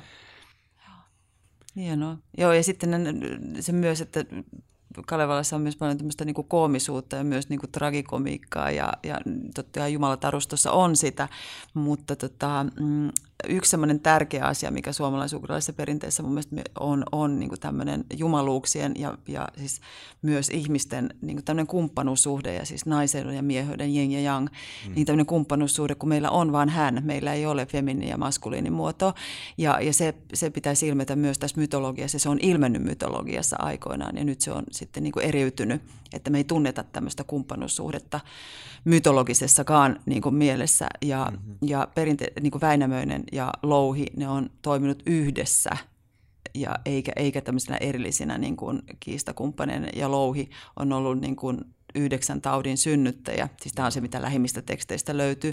Ja se, joka synnyttää ne taudit, niin myös osaa parantaa, eli mm. mahti noita. Ja eikö se louhi useampaankin otteeseen auta näitä niin sanottuja Kalevalan henkilöitä pelastaa Väinämöisenkin sieltä rannalta ja kaikkea muuta. Just sen takia mun mielestä tätä on mielenkiintoista ja tärkeää pyörittää tätä näiden hahmojen, mitä he edustaa ja millaisia he on ja mikä on heidän suhde toisinsa, koska varmasti yksi sellainen yleinen mielikuva on edelleen just tämä tämmöinen historiallinen, että kyse on jostain tuohivirsuissa kävelevistä tällaisista muinaisista tyypeistä ja ei oikein ymmärretä, että mi- miksi näillä olisi mitään tekemistä minkään kanssa. Joo. Ja jos lukee vaikka, vaikka tota Kalevalan runoja ja ajattelee, että ne on vain tällaisia tarinoita, mm. joissa joku tyyppi menee jonnekin ja tekee jotain siellä, niin sehän on vähän, vähän tylsä, tylsä tarina. Joo. Että ehkä, siis vaikka myytit on just tapa, tapa tota, välittää hyvin ymmärrettävässä muodossa tämmöisiä mm. syvempiä asioita, niin sitten jos se yhteys sinne syvempään katoaakin kokonaan, niin vähän tulee hassuja Niinpä. näistä kertomuksista. Mutta mä uskon, että kukaan ei ole niin paatunut tapaus, että vaikka hän niin kuin sanoi, että nämä ovat tyhjänpäiväisiä tarinoita, jos ne lukee tai varsinkin jos kuulee ne, niin siellä pinnan alla joku, mitä voidaan ehkä kutsua piilotajunnaksi tai mitä tahansa siellä, mm. melkein kaikki resonoi. Ja sitten mm. taas jos puhut lapsen kanssa, niin se on aivan käsittämätöntä, miten se viisaus mm. menee niin kuin kristallinkirkkaana siitä läpi. Ja alun perin on, siis kaikki, kaikki perin menee laulamalla eteenpäin, ei mm. puhumalla, vaan laulamalla. Mm. Ja ja sen takia ne on alun perin niin kuin laulettu. Ja nehän on laulettukin Lönnruutille, mutta sitten niitä ei enää, siinä, että runo laulu ja virsi tar- ja runo, siis sehän on niin kuin ryynesanasta tullut ja, ja muuta. Että siinä on, että kaikki nämä on ollut niin kuin lauletussa niin kuin muodossa mm-hmm. ja säilynyt. Ja, ja nyt kun me luetaan sitä, niin se resonoi ihan eri tavalla, mutta jos ne lauletaan, niin silloin se menee ihan eri tavalla niin kuin syvemmälle – ja silloin Joo. ne henkilöhahmojen niin kuin ne roolit ja merkityksetkin niin muuttuu syvemmiksi, jos niitä ei enää tarvitse ollenkaan. Ja se koko kieli, kaikki kielihän tulee kumminkin silleen, se on niin kuin luonnonkieltä. Mm-hmm. Ja, ja ne on äänteitä. Ja niin kuin meilläkin on, meillä on niin ihana laulettava kieli, on äänteitä. Siis meillä karhu näin syvälle. Niin, niin, niin tota, meidän arkainen kieli tukee niin kuin tätä kalevalaista arkaista laulua, runolaulua. Mm-hmm. Joo. Yksi semmoinen asia, mitä aloin tuossa tuumailemaan, kun otit esille tämän niin sanotun yin ja yang aspektin, sen mm. maskuliinisen ja feminiinisen tasapainon, joka on meidän kulttuurissa johtanut joko sotaan näiden välillä tai sitten näiden aspektien kieltämiseen, eli on kaksi eri vaihtoehtoa. Ja kun puhuttiin myös tuosta jum tai jumala mm. termistä, semmoinen juttu on mua kiehtonut ja askarruttanut, koska siinä joogalinjassa, missä mä oon opiskellut, on tärkeä termi jamala. Ja mm. se jamala, se kuulostaa vähän liikaa jumalalta mulle. Mm. Ja aika varsinkin, koska se merkitys on, että, että sitä käytetään tämän maskuliinisen ja feminiinisen jumaluuden yhteen sulautumisesta. Joo. Se on se jamala-termin merkitys. Ja mä en tohon niin paljon kiinnittänyt huomiota, kunnes mä huomasin mun latvialaisen puolisoansiosta, että latvialaisessa perinteessä on tämmöinen myös termi, joka viittaa maskuliiniseen ja feminiiniseen sulautumista ja se on juumis. Mm-hmm. Ja siinä on vielä se, jos painotetaan sitä feminististä aspektia, niin he puhuvat itse asiassa Jumalasta myös siellä joo, Latviassa joo. ja tästä, tästä tuleekin tämä... No jumissa, joo. ja meillä kun me ollaan niinku jumissa, niin että me ollaan niinku, niinku huonossa, negatiivisessa tilassa. Alun perin jumissa tarkoittaa sitä, että me ollaan niinku yhteydessä jumaluuteen. Ja, ja ainoastaan silloin, kun tämä femininen ja maskuliininen on niinku tasapainossa, niin siinä on mahdollista olla yhteydessä, niin kuin olla Jumalassa, olla jumissa, eli olla tässä pyhässä tilassa. Ja Jumala, jos ajatellaan Jumala, niin päivällä pohjalla paikka, jossa Jumalat asuvat. Mm. Mm. Joo, eli tämä on asia, mitä mä oon itse miettinyt, että kun siinä on tämä la-pääte, niin että et, et sun mielestä se kans viittaa paikkaan. Se on aina paikka. Se on paikka, mm. missä, missä jumaluudet asuvat. Se on paikka. Se on selkeästi Jumin paikka. paikka. Se on Jumin paikka, joo.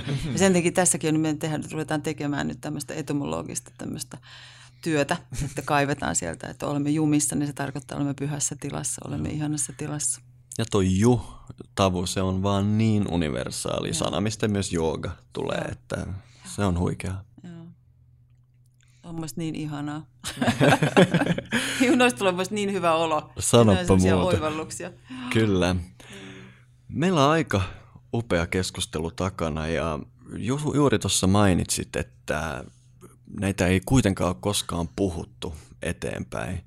Eli mä ajattelin ehdottaa, että mitä jos me päätettäisiin tämä lähetys siihen, että siirrytään puheesta lauluun ja koska meillä nyt sattuu olemaan eh, täällä mestari paikalla, niin voisitkohan se vähän jakaa meidän kanssa myös tätä? Joo, sanoista tekoihin. Mm-hmm.